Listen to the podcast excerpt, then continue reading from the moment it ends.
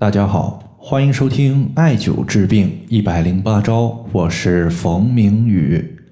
今天的话，咱们针对五脏受寒所导致的各类情况表现，以及驱寒的穴位方法，和大家简单的说一说。首先，咱们看一位朋友他在群里面的留言。这位朋友他说：“冯明宇老师，都说体寒它会导致很多疾病的发生，但是我自己并没有感觉身体的寒凉。”是不是我自己就没有体寒的问题呢？在这里呢，大家要注意一个问题，就是身体有寒气，它并不一定会表现为怕冷的症状。就像生活中，我们可能有钱，但是一定会开豪车、穿名牌吗？不一定，对吧？人体的五脏六腑，它一旦出现寒邪入侵的情况，表现的问题实际上是多种多样的。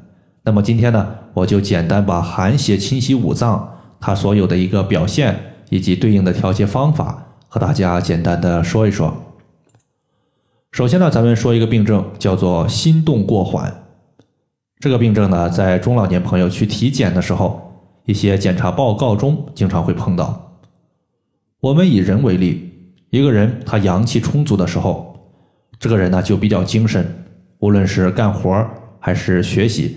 都是干劲十足，而我们的心脏如果想要干劲十足的进行跳动，就需要新的阳气。那么心脏遭受寒邪入侵，就会导致心的阳气不足，就会形成心跳比较缓慢的情况。医学上呢，称之为心动过缓，这个属于是心脏受寒的表现。如果说大家心脏的情况没有遇到过，那么。我再说一个比较常见的问题，就是流鼻涕。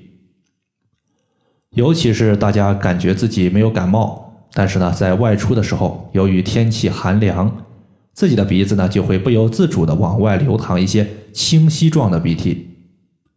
中医有五脏化五液的说法，就是人体的五脏心肝脾肺肾对应人体的五种不同的体液。其中鼻涕它是鼻子分泌的粘液，有润泽鼻窍的功能，而鼻为肺之窍，故而呢鼻子它对应的就是涕这个液体。肺的阴阳平衡时，那么鼻涕润泽鼻窍，让它流的时候它流，让它不流的时候它就不会外流。但是呢，一旦肺受到风寒的一个入侵，就会形成流鼻涕的情况。这个呢。就表明我们的肺出现问题了，这是第二类流鼻涕、清鼻涕的时候和肺有关。那么在上面呢，我们说了五脏化五液，其中呢鼻子它对应的是涕这个液体，而口中的液体呢，大家会发现它有粘稠状的，也有清晰状的，比如说唾液就有清晰和粘稠之分。中医认为呢，口中较清晰的，我们称之为咸。比如说，我们遇到美味食物的时候，有的时候会不由自主的流出口水，那么这个呢，就是咸的组成部分。如果一个人他的口中清晰状的咸特别多，会不由自主的外流，这个属于是什么原因呢？其实呢，在《黄帝内经》的病机十九条之中有所记载，叫做诸病水液澄澈清冷，皆属于寒。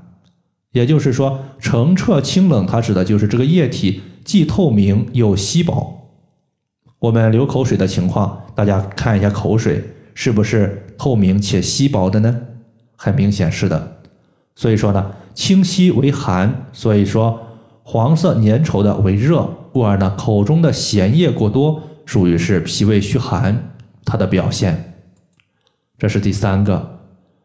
第四个情况呢，就是迎风流泪，多半和肝受寒有关系。中医认为，肝开窍于目，肝血濡养眼睛，眼睛呢才能健康。如果肝受到外邪的入侵，尤其是寒邪的入侵，那么此时呢，我们如果略微受到风吹的情况，自己的眼泪就流出来的，这属于是迎风流泪。最后一个呢，就是夜尿频多。夜尿频多的朋友呢，他多半就是小便清晰状的居多。我们在上面讲口水的时候和大家说过，诸病水液澄澈清冷皆属于寒。既然小便清晰状，那么多半呢也是寒邪导致的。那么具体是寒邪入侵了我们哪个脏器呢？中医认为肾主二便，大便和小便归肾所管辖，所以说此类问题它多半属于是肾受寒亏虚，肾阳不足。以上呢就是我们的一个各个脏器受寒邪的时候可能会出现的一些表现症状。可能呢这些脏器它分属在身体的不同部位，那么如果我们要彻底的去解决身体的寒气，又应该从哪里入手呢？我建议呢，大家可以从脾胃气血入手。在我上学的时候呢，我学过一个成语，叫做“流水不腐，户枢不蠹”，说的是啊，流动的水它不容易腐臭，经常转动的木轴门，它的一个木轴不容易被虫蛀。它比喻的是啊，经常运动的东西不易受外物的侵蚀。那么对人体而言也是一样的，如果我们健脾胃、养气血。气血呢，在我们体内充分的流动起来，此时呢，寒血它就不容易在体内沉积下来。所以说呢，我推荐大家三个可以健脾养胃、养气血的穴位。这三个穴位呢，分别是中脘穴、关元穴以及足三里穴。中脘穴它是胃的募穴，足三里穴是胃经的合穴，而关元穴呢，它是小肠的募穴。三者呢，它都有这些就是帮助消化、吸收营养的功效。最后的话，我把这三个穴位所在的位置和大家简单的说一说。第一个中脘穴，它在肚脐上四寸的位置。